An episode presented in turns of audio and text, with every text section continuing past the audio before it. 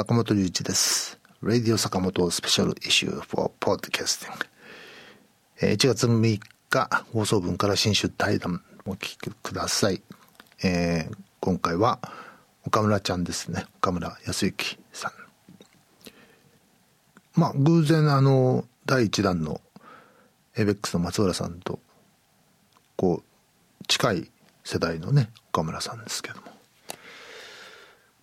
なんでああいう音楽スタイルになってきたのかっていうのはね本当に興味深いでもうあのまあダンスも含めてそのステージでの存在感がすごいしまあ音楽の部分も本当にぶぶっ飛んでるっていうかぶっちぎりっていうかあのなんですね。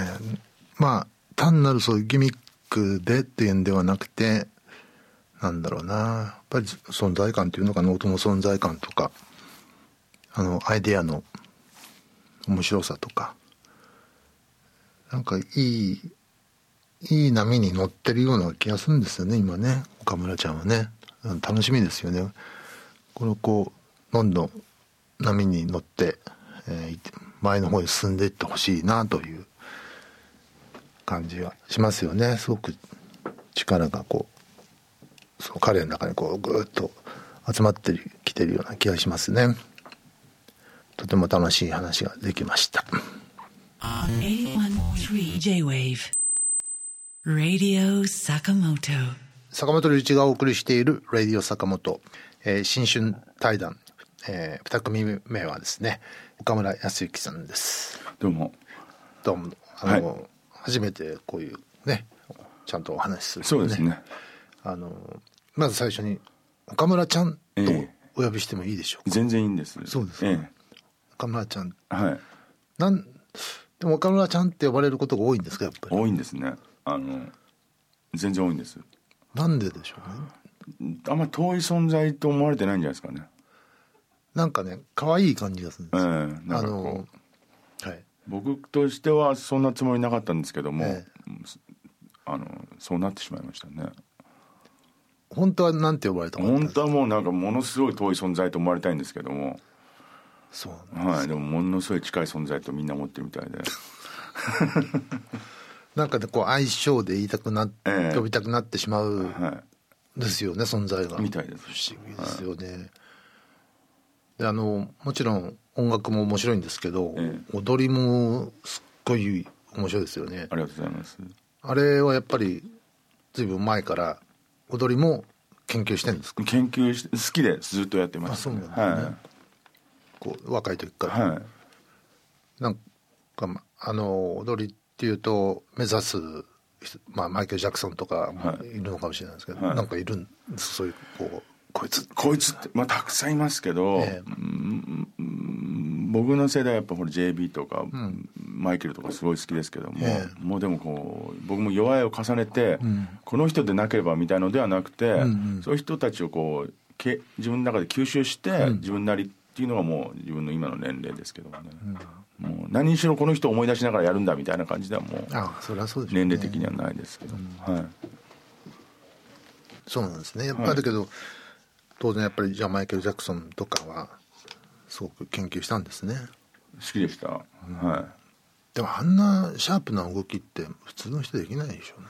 とうーんトレーニングすれば全然できると思う。あそうなんですか、はい。ああいうトトレーニングの仕方があるありますね、まあ、筋筋トレとかたくさんやるといいと思います。はなるほど。筋トレもやるんですか？いやります。今でもやってらっしゃる？やってますね。やらないとき結構厳しいかもしれませんうん、大体自分のコンサートでやる時っていうのは何時間ぐらいのステージなんですか？3時間3時間も。え3時間前後でですね。長い時で。動きまくってんでしょ大体。そうですね。うわそれはトレーニング必要ですね。そうですね。ん。はい、今いくつでしたっけ？まあ、47ですね。はい。もう老化は感じてます？カレー感でしょ、うん。カレー感もカレー感って言うんですか？老化もしっかり。感じてます、えいくつぐらいから感じ出し始めました、えーよ3年前ぐらいからしっかり感じてますね。カレー感は。もうああ抗う抗わねばと。抗ってます？抗ってあもう抗わないといけないタイプの音楽なので、あのーこう静かにそれを受け止めながら、こう粛々とこう自分のやるべきことをやるっていうよりもできるところまで抗ってやっていこうかなと思ってますけども、あのーある日ふっと気が付くじゃないですか。これがローマってやつかなって。僕もそうあのある日気が付いたんですけど気が付いた時にはもう相当いってるんですよね、ええ。でそこに気が付き始めると本当にまあ僕の場合はですね毎毎日毎日坂を転が転がり落ちるようにええ。どんどんどんどんいいってるんですよ。行ってたんですよ。えー40代、えー僕が気が付いたの42からなんですけど、ええ。最初目から来て、えーどんどんどんどん行くんですね。あとまあ目じゃないところにも来て、えまあお酒もええ。だんだん飲めなくなって、ええ。徹夜はできないとか、えーもっとどっかが痛いとかね、ええ。よく子供の時に、ええ。おじいちゃんおばあちゃんが毎日のようにどっか痛いって言ってたんですよ、うんうん今日は腰が痛いとか今日は膝が痛いとかね。かります。なんだどっかのその病院のこう集まりに行くための口実なんじゃないかなってはい子供はい。の時は思ってたんですけど、はい。あれは本当ですね。そうですね。どっか痛いんですよいつも。そうですよね、はあとものすごいこう今日はいい夜だからっつってはしゃぐと次の日がこう影響出たりとか例えば今日すごいいいライブやだったと、そこにものすごい信じられないようないいライブやったから、これもうみんなにもうどんなにいいライブやったかもうずっと語ってほしいと、僕の目の前でと、そういう夜にしようじゃないかとか言って、もう朝まではしゃぐと、次の日営業影響が出たりするので。使い。物にならないですよね、うん。だからこうなんか最近は最近僕の中でこうし静かに思ってることは諦め力みたいなもの。を、こう例えばこんなに素敵なこうパフォーマンスやったのに、うんうんそうそう。ななんでこんなにこうあんまり出会いがないんだろうとかこうなんかこう女性が微笑みかけてくれないんだろうとコンサート終わった後に。そこに耐えていかないと。おかしいなとか思うんだけどそれがそうなれ諦め力ですね。真摯にその粛々とええ。そうであろうがなかろうが、30代じゃないんでもそうですよね。ん。30代の時はもうねもうぶっちぎっちゃうんでそうですね。その喜びとともにね,、そうですね。そこいけないわけですから。そうですね、それもねな慣れますよ。そうですね。もう、もう最近分かっ諦め力っていうのが、そええ粛々力みたいなのがつきました。う僕も相当慣れたんで。でしょうね。っていうかもうそっちが当たり前になっちゃってるんで、え。え30代とかまだ40代前半ぐらいまでは結構バンバンでだだったんですけど、え。もうダメですね。あのこの前僕コンサート見たじゃないですか、はい。で素晴らしいコンサートなさってその後どうなさったんですか？みんな俺を囲めって感じでした。それとも静かに帰っちゃうんもですか？静かに帰っちゃうんですね。もう時間も遅 それそれも廊下なんですけど時間も遅いから、ええあまり消化できないんで、うんあのヘビーなものは食べれないし、えええ。もう美味しいお酒も割と少し飲んで、ええそのもう朝まであの気を失うまで飲んだりってことまずもうあれって体力ないとできないんですよ、絶対できないですね。体力ないんでそれもできないんで、ええ。もうそこも諦めて、ええ。いろんなこと諦めないといけないんですよね。諦め力が必要ですね、ええ。うん、それもポジティブに諦めていくそうなんです、はい。うん。これでいいんだっていうええ。ね、そうですね。にしていかないと、マインドをこう変えていかないといけないですね、ですよね。うん、それすごく感じます。だからね音楽も当然だからどっかで変わってくるはずなんですよ、えで僕は最近はですねもう居直ってあのまあ60なの今僕は60なんですけど60にしかできない音楽があると。うん。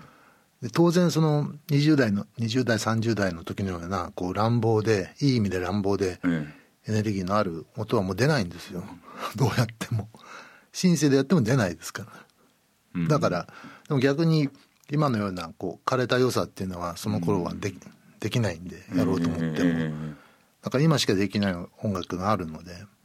この前でもコンサート見て思いましたけどやっぱりずーっと坂本さんってセクシーですよね。とりあえずあのものすごくこう突出した存在として、どどういまあ、ものすごくすやっぱセクシーだなと思いますよ音楽が、あのそれはもう他の追随を許さない感じ。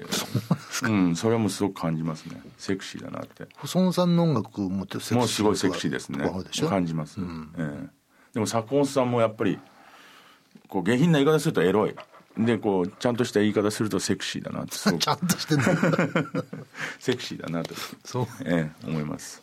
でそこはもう全然カレー感は全く感じないですあのコンサート見てて思いますけども、保持したいですね、うんそれはでもそのセクシー感はさえ70になってもさ、ええ。えある人はあるじゃない、そうですね。ね。えまあ、特に音楽だしね。えそうですね、うん。えだけどあの100歳まで生き生きてらっしゃったかな？あの大野和夫さんっていうあの、ええ。ぶ舞踏のはいはいはいはい。方最後こう椅子の上で手だけで踊はいはいはいはい。ってましたけどやっぱりある意味セクシーでしたね、えあの現現代舞踊みたいな人ですよね。そうです。はいはい知ってます、DVD 持ってました、うん。かっこいいですね、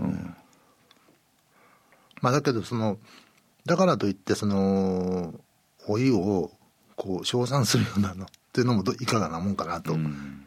感じ、なんで老いの話になっちゃったんだろうね。新春代だまあいいか、でも今本当に始まったばっかりだと思うんで、ええ。でだから音楽がねどういうふうに変わっていくのかね。本当にあの楽しみですよね、はい。そうですね。本当にねこの、まあでもさ本当坂本さん見習ってセクシーさはねこう失わないようにこううん頑張っていきたいなと思ってますけども。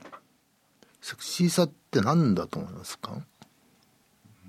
まあもともと持ってる才能も絶対大きいんですけども、こう訓練したいとかっていうものよりもでも本当にその人ももともと持ってるそのやっぱエロさやこう色気だと思いますけどね。それが表に出てるんだと思いますけども、うん。あの坂本さんのような経歴で坂本さんのような仕事をなさった人でも坂本さんのような音楽になってる人は全くいないのでやっぱりそのもともと持ってらっしゃ そうです。だからそのもともとあの歩まれた例えばその経歴あるじゃないですか、学校出られたりとか、であの多忙こう多忙を極めたこうセッションミュージシャン時代とか、その坂本さん以外にもいると思うんですそういう人は、でも坂本さんのような音楽には全くなってないので、やっぱもともと持ってるものとしか思えないんですよね、僕としては、はい。自分の音楽のセクシーさってのはどう？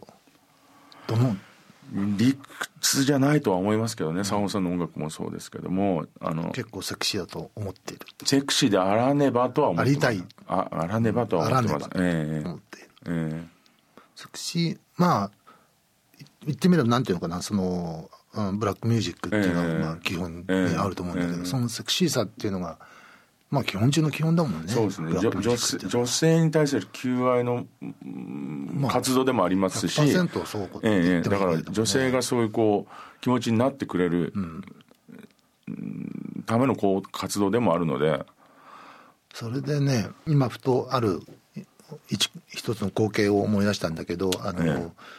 リオブラジルのリオにいてあのサンバスクールっていうのがもう本当に街街角街角にたくさんあってね、えで音がしてるんでこう音に誘われてえー入ってったんですよね。ある夜、え道歩いてた。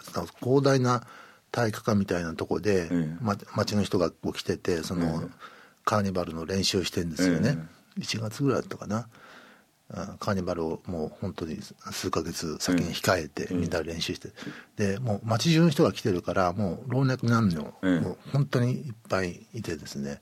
で多分1718の息のいいもうプリップリの女の子と、え多分70代のおじいちゃんとかが普通にこうやって踊ってるんですけど、ものすごいセクシー。でしょうね。でもちろん動きは、うん。あのトロいですよおじいちゃんはね、うん女の子でも気にせずにブリブリに踊ってるんですよね、おじいちゃんと一緒にね、でものすごいその光景がセクシーで。ね。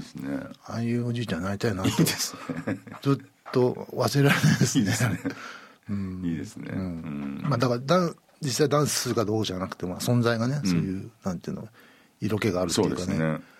まあ一言一言で言っちゃえば女好きっていうかね、うんそうですね。いつまでも？そうですね、うん、そういうおじいちゃん可愛いよないいですよね、うん。ピカソなんてかっこいいもんね。そうですね。それの塊塊じゃないですか。そうです。何回結婚したはみ出してるじゃん。はい。ね。すごいですよね、うん。人物からそれがもそうですね。うはみ出てる感じしますけど、僕僕はもうそうじゃないですけども英雄色好むって言いますし、なんかよえそうじゃないんですか？僕英雄色を好みたいって感じですね。好む好みたい。英雄色を好めればなーですね。なんか結構そういうジャンルをを作るんですね。面白いですねその言葉がね。言葉が面白いって言えばそのブーシャカっていうのはさ、はい。まああの僕僕らミュージシャンってあの音の、まあ、リズムパターンとかを全部口でやりますよね。ええつったらつって今、チキチとかさそうで、口でやったります。まあそういうようなそうですねことですよね。そうですそうですこれ絶対ねはい意味は別にないと思そうですそうです深読みする人もいるかもしれないけど、いるでしょうねブーシャカとか。えええでも、あの、じゃあ、ふとできちゃった曲って感じですかえそうですねあとリクエストがあったんですよねあのーホームページを作るにあたりあのそういうこうループものを作ってほしいって言われてでこうデザイナーさんに。デザイナーさんにあの、中村優子さんっていう人に頼まユゴップさんっていう人なんですけども、その人に頼まれてこういうリクエストでやってほしいって言われてそれに答えて作ったものですね、え延々とループできる。えはい。音楽と。そうですね。かっこいいですよ。あの、映像もかっこいいです。あ本当ですか、ありがとうございます。よくできてる。ハマっちゃいますね。本当ですか？自分でもハマってるでしょ。ハマってますけど、はい。まあ坂本さんに言っていただけると光栄ですよね。あのいやまあ本当に全てがこうピタッとよくハマってる音楽ですよね。脳内再生率すごい高いですよあね本当ですか。ありがとうございます、1分ループですか？そうですね1分ぐらいの大体1分ぐらいですはよね、うん。延々と聞いてられますよねあれりがとうございます。JB の影響そうですね。すね。ありありますあります。すごくあります、えもうやっぱりそうですか？若い時は今でもそうなのかな？もう黒人になっちゃいたいぐらいな感じでしたゃいたいっていうかもうすごい好き好きでしたよね、たまらなく。J あの JB のススライなんかも大好き。すごい好きでしたね。だからあの論理性を超えちゃうやつ好きでしたね。こうどうなってんだよとか、こう論理でこうでこうでこういうことだからっていうのをちょちょっとだけ超えてるやつがすごいす、なんじゃこれみたいなのがすごい好きでしたね。だからそういうそうであらねばとは思ってました、でもあのーまあ、打ち込みで作っていくと、ええ。全てはもうパーツでこうきちんとコントロールできちゃうんで、はい。なかなかそのそういうとこまで持っていくのが難しいじゃないですか。難しいですねまああのスライのような、まあ、奇跡的なバンドだったら、はい。もう一個一個の、まあ、人人があのすごい能力もあってでそうでもグルーブがぐわーっていっちゃったり。そうですね。いろんなマジックがあそこには入ってるので、例えば何人かが白人であったりとか、はいそうええあとメロディアスな曲かけたりとか意外と、コード進行に対する才能があったりとか。まあ、あとゴスペルっていう,、そうですね。あのスライ自身が合唱隊に入ってたしなんかいろんな、ね。いろんなこ要素がまあ合体ししてはいるんですけども、すごい才能。まあ、でも結果的にできたものがああいうこう身体性のすごい高いものになってて、すごい面白いなと思いますね。すごい好きですね。やっぱり教会音楽の影響が強いな。でしょうね。黒人音楽でしょうね。はねうん。でもそこの背景の部分はあの切り取られて日本に輸入されて、ええ。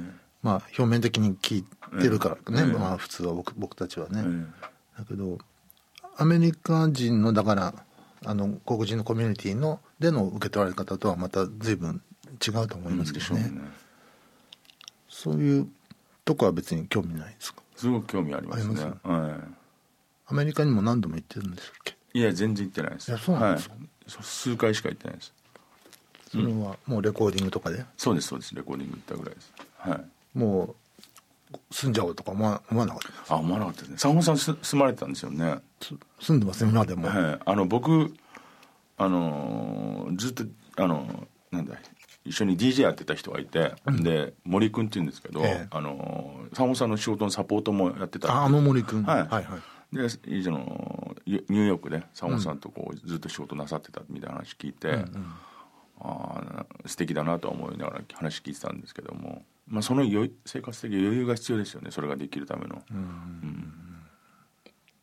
でも行っちゃう若い子とかも多いですねけどね。多いですね。あのーダウンタウンとか歩いてると向こうから明らかにアジア系でだけど、ええブルックリン生まれなのかなと思うようなアジア系の男の子がこう向こうから歩いてきて、ええ聞き耳を立ててると普通に日本人だったりとかってそういう子も多いですよね。あの坂本さんってほらワーセワールドワイドだから、まあ、外国にいる意味ありますよね。だからいろんな外国から仕事がオファーが来るから。でも、例えば普通にデモドドメスティックで仕事してる場合は、海外のヒットチャートを聞いたりとか、海外で流行特にアメリカで流行ってるのを聞いても、まあびっくりするほどこう凡庸だったりするので、うん。はいなんだこれってびっくりするぐらい。ありますねそういう曲はもうなんか驚愕する。なんか意味があるんじゃないかっていうぐらい凡庸だったりするので、わかります。これはなんだよっていうぐらい、だから坂本さんみたいな方以外はそういう音楽がまあとりあえず好きだと、そういう音楽にもあのまみれたいっていう人以外はちょっとよくわからないです。海外で、ええ凡庸なものもありますよね本当に。いやだからもう凡庸すぎてなんか意意味があるんだろうと、ここまで凡庸だとなんかこうなんかこう前衛前衛的なんじゃないかと思うぐらい。それヒップホップとか R&B のジャンルの中にもありますもんねありますね。うん、なんか意味があるんじゃないかと思うぐらい俺が間違ってんじゃないかと思うぐらい。なんかもう普通にラドミそうですーみたいなそうです。曲がさそうですうんうんうん。結構流行ったりするじそうでゃないですすかよね。あれ僕も分かんないですよ。びっくりします。最近のひあのベストヒット USA とか聞くと最後に、あの小林克也さんがやってらっしゃる、はいはい。夜中に今またやってて、ん。最後の方にヒットチャートが出るんですけど、まあ本当びっくりしますね。なんかそのあれっていうのはこう幼児願望じゃないけどなんかそういう単純なものに回帰したい願望があるのかもしれないですかね。なんか意味なんか意味は多分あると思うんですよ、ええあのなんていうのナイーブにやってるんじゃないんだと思うんですよあれ。ですかね、うん。なんかものすごく乱暴に過激に単純になってやろうぐらいの、ちょっとパンキッシュなんですかね、うんこともあると思います、それはね。そうですね、うん、そういうのは感じますけどね、だそういう文脈って本当にまあここまでいろいろあの IT も発達してグローバル化も進んでるのに、そういう文脈ってなかなか国を越えて共通にはならないことが多いですよね。ね。あれ持ってきてもね何のこっちゃですもんねそうですね。日本にね、うん。あっちでずっと住まれててすごく音楽的にはどうなんですか？し刺激は受けるんですか？こうこれ面白いあれ面白いやこんなのがあるのかあんなのがあるのかと。僕はねほとんど住んでますけど、ええ。もう引きこもってに近いので、ええ全然そういうチャートも聞かないしええ。もう何にもかんわか知らないです。うん。僕あのだってなんだっけレディオヘッドなんか最近出てきたバンドだなって言ってなんかもう大笑いされたりとかそういう感じですから。なるほど。だからもうと時間が止まっちゃってるからもう U2 も結構最近僕にとっては最近のバンドなんですよえね、ー U2 とかも。音楽はこうなんか昔のものもこう引っ張り出してあれなんだっけとか言って聞き直したりとかも結構します？それはしますよ。します、うん。知ってるかな？とジャーマンロックみたいなノイとかさ、カンとか。ああいう、うん、カントクラあのクワウトロックが結構好きだったんで、まあ、クラフトワークもその中の一派一つだったわけ。もともとはね,、あの辺のまだあのテクノになりきらない頃っていうのははい。本当にかっこいいし、はなんかあのなんだ手製のこうシンセでね、はい。作ったようなフルートを吹いてたりとか、い。フローリアンがね、ああいう辺もとても面白いですよね。ああああいうのはす。今でも聞き直します？聞き直しますあね本当ですか。聞いてました？あの頃の。聞いてましたね、あ聞いてましたけどその愛鳥を超える愛鳥を超えて出来帳みたいな感じはしてませんでした、敵長ね。うん、ちょっとしか聞いてませんで面した、白いね。語彙が。いい。中村ちゃんは。いい。敵長ね、愛鳥版じゃなくて敵長版劇場版にはなんなかったですね、うん、今逆今逆に聞いてますね。だから今の若者若い人たちと同じように。うん。カンとかは本当に面白いです。面白いですよね、い今き聞くって感じですよね。だから当時はあの僕が小学生か中学生の頃、なんかこうあのジャーマンロックってあのプログレッシブのこう一はい端として入ってきたので、イエスやキンクルーゾンに比べると本当に単純だなと思っちゃって。下手なイエスみたいなね、うんうん。うんでこう聞けなかったんですよね、でも今はこういろんな電子音楽とか、はいはいあのいろんなアンビエントとかも経過、うん。自分の中でけ、う。ん、経過した上で聞くと、あなんで改めて新鮮なんだとは思うんですけどそうでしょうね。えーリアルタイムではもうちょっとアバンガードすぎて、あうん、イエスの方が好きでした当時は、あそうなんだ、え僕はあのほらクラシックをやってたから、ええ。逆にそのクラシックをひ下に弾いてあるあのロックっていうのは苦手でしたね逆に。そうですよね。坂本さんがあんまキング・クリムゾンとかなんかイエスとかエマーソン・レガード・パーマー絶賛してるのあんま聞いたことないですよね。かなり嫌いな方でしたね。あ本当ですか？ええ。なんかね嫌なのね。なんだろうあれ。なんかうん。なんででしょうね。ジャンルなんていうの？越境されなんていうのかな？越境してるわけですよ。まあねあのジャンルを超えてね。く詳しい分なんかこそううなんか気に入らないんじゃないですか？あの自分の大事にしてるものをなんかうん怪我されて、わかります。怪我されてるような感じのわかりますわかります。しちゃうっていうのがね。はいわかりますわかります。あのさ反対だとこう今はけクラシック系のミュージシャンとかもだいぶあの、まあ、ビートっていうかこうリズムとかもええタイトになってきたけれども、ええ。まあ、それでも結構甘いけど、うん。なんかクラシック系の人がそのちょっとジャジーなこととかロックっぽいこととかこうシンコペーションみたいなやってすごくダダサくて、え。なんか不愉快じゃないですか？あなるほどなるほど。あああいうのにちょっと近い。あなるほどはそれの反対なのかな。なるほどなるほど。ち違う。君たち別にそんなことやんなくていいよって言ないるたくなる。んだよどなるほど。わかりますわかります。あそういうなるほどのに近いのかもしれないな。なるほどなるほど。なるほど。やめたらみたいな。やっぱりロックってその単純なところが明快なこう、3和音しかないとか、うん。えーがいいんでね、うん。でもまああのあれでしょうね多分僕みたいにあの彼らもその小さい時にピアノとかこう習わされてて、そうですね。弾けちゃっててね。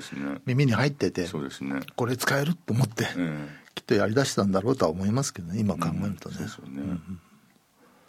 ピアノはやってたんですか？独自じあの自分で。あそう、はい。楽器は今でもキーボードキーボードもキーボード。もやりますね。ギターもやりますし。打ち込みもうやりますもうやるはさっきのも全部自分い自分とマニピュレーターと一緒に。あそう。はい。もうじゃあそのユニットみたいな感じそうですね。もうずっと長長く一緒にやってらっしゃる？ここ23年ですねマニピュレーターの人とは。その人は若い？ああもう比較的若いですね。森君とはもうやってない？一時期やってたんですけどね。最近は会わなくなっちゃいましたね。今海外にいるっていう話聞きましたけど、はあの赤いのあのパッドのやつではいはいはい。何でも作ってたでい、しょ、MPC そうそう。はいはい、そうですね。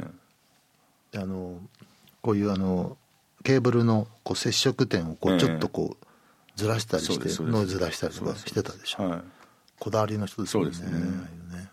サホンさんあのほらあの m 1とかああいうのが出る前ってほら例えばオーバーハイムがあって、はいはいはい。プロフェットがあって、で PPG があって、はい。でその当時ほらマルチ申請なかったから、PPG70% ぐらいこんぐらい出してですね。こうなんかこうすごい輪郭のある音出して、でプロフェットにちょっとリバーブかけてでね。音圧出さないで低域こう落としてでこうリ鉄板系のリバーブかけてこう明るくして、でこう MIDI ってそれをそれぞれを MIDI ってでドーンと音出してあこれもうちょっとパーセンテージ減らしてみたいな。やってたじゃないですか。ね。昔はね、で今もうマルチでボンって出るじゃないですか。だからその本当に練りんねってこうやってたことは、こう PPG もうちょっと増やすんだとか、練りんねってね本当に練りんねってあの時しかできなかったようなことが再現不可能なこと。今もうやらなくなりましたよねみん不なね。可能ですね。だからいやプロフェット1台でもそういうようなことがありましたよね。本当にもう結局アナログだから、えあのアナログどこまでも細かくいけるわけじゃないですか、ええデジタル前のはもう本当にメモリがカチッといけば、ええ。もうそこが、ええ。ー途中が飛んじゃいますけど、ええ。やっぱアナログだからそ,、の機械の特性ももう本当にまちまちでそうですね。あの本当フィルターとか、え本当に真剣にそうですよね。そのつまみのそのポイント決めるのに何時間もかかってそうですよね。プロフェットまたその日によって調子違ったりする違いますからね。ね。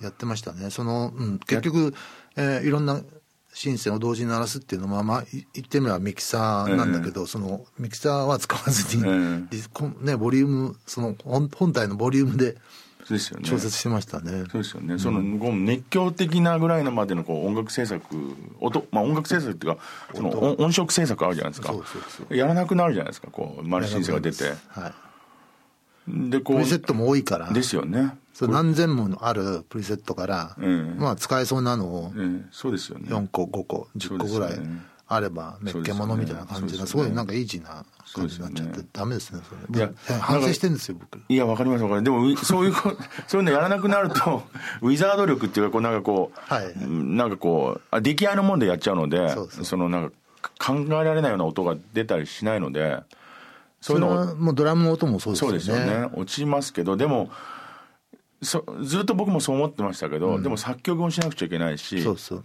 リズムも作らなくちゃいけないし、生きていかなくちゃいけないし、恋愛もしな恋愛もしなくちゃいけないしお酒も美味しいし。そうですね、そこもなんかこうや粛々とこうねう受け止めながらやっていかなくちゃいけないなとは今思ってますけど、バランスでしょねそううですね。ね。そうですね、そう若い時はまああの寝るのは忘れてまあ寝食忘れてって言いますけど本当に忘れてそのつまみもう入魂のつます。みのわかります。ここ。わかります。っていうのをね本当に3時間ぐらい坂本さんにがやってらっしゃってこういうプロデュース仕事あるじゃないですか、はいはい。大貫さんとか。もう入魂のこの音作りとか、こうなんかこうまだねマルチ申請じゃない頃のはい。音なので、みんなこう憧れてましたね。こうどうやって音作ったんだとかどうやってこうバランス取ったんだとか。そうですか。うん、すもうすごい聞いてましたね。あのドラムのさゲートリバーブって流行りましたよね、はい80流行りまし年で、たね。あのリバーブ作るのもさ本当に入魂でねそうですよねどのくらいコンプかけるかとか、ねどのタイミングで切るとかさそうですよねでやっぱりその元になってるスネアの,、まあ、リあの幸宏の場合あったこうリムの成分が多いとか、ええ。多くないとかで、ええ。当然そのリバーブの音色が変わるからマイもうワンヒット全部お音が変わるじゃないですか。そうですよね。で圧力もかかる。と。そうですね。でまあ、でコンプかけてなるべくこう圧力を一定にして、しておいたところで、まあ、切るわけですけど、なかなかその、えープロトゥルーズ上でこうバサッと切るようにはさ切れない。いかないんで、うん全部がアナログなんで。しかもその今のようにあのすぐディリートしたり、ん。もう一回呼び出して、あのもう一回編集し直したりとか、ん。全然簡単にいかないですから一ね。回消しちゃっても終わりですよね。もう本当に大変でしたね。ね。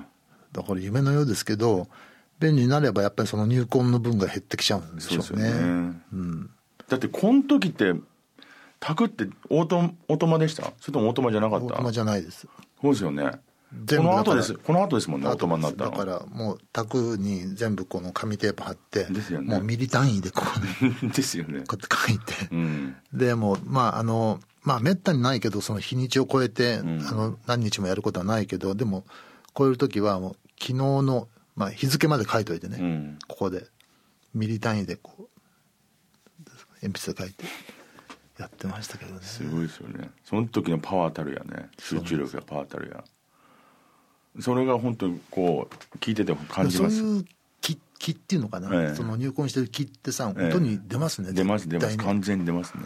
そういうのを聞いてるっていうところありますもんね僕らもね。そうですね。あのまあ例えば外国のものにしてもね。そうですよね。そういう気が入ってるかどうかみたいな、感じますよね。感じますよね。すごくね。わかります。演奏者のそういう気も感じるしね。そうですね。うん。なんか姿が見える時もありますね。よくありますね。ますね。そうか。えっといくつ違うんだっけ？10僕よ65年生まれですね。だこの辺りを、えっと、東京来たばっかり。10代だったんですか？10代ですね。10代。だから1819で。そうなんですだからね本当に YMO 世代なんですよね。だから中学生の頃に YMO が増殖出して。あの YM 世代的には完全な YMO 世代ですね。でこれを10代の後半のあたりで聞いて。それブラックミュージックが好きになったのはいくつぐらいだったんですかそれも並行して16マイケル・ジャクソンもすごく流行ってたので、うんええだから坂本さんたちがすごい流行ってると同時にマイケルも流行ったし、アメリカではホーランド・オーツみたいなあの、ブルーアイド・ソウルみたいなすごく良質なポップね、でソウルに受け影響を受けてるような人たちもいましたしかとそうですそうですかそうですかと思えばあのアート・オブ・ノイズみたいなのもいたし豊かな時代でしたね、すごくすごい豊かな80年代すごいよねええやっぱ豊かな時代スクリティ・ポリティみたいなのもいましたし番組に呼びましたよ本当ですかうんゲストに来てもらってあれも入魂の打ち込みですよね。ですね。ね本当にすごいよね。すごかったですね。当時びっくりしましたね。そうか。じゃあその岡村ちゃんが持ってきてくれた。ああ好きでしたね。この最後の曲の「ローズガーデン」とかもすごい好きでしたね。どんなんだろう。あのどんどかっかどんどかっかっつってあのなんだっけ。あの和和楽器が上手なあのあ千葉さんだ、はい。うん邦楽のお宅にもらえた、これも好きでしたね。これもさかサビの後の感想がもうたまらなく好きでしたね。これあのじ多分時期的に僕のソロのひ左腕の夢の頃だと思うんでほとんど同じようなノリですね、これね。左腕の中のなんだっけな。名前忘れてた自分の曲まあそういうのがあります。この中の「ベッド」っていう曲とかもめっちゃくちゃ坂本さんもうぐちゃぐちゃに実験的なことやってますけどね。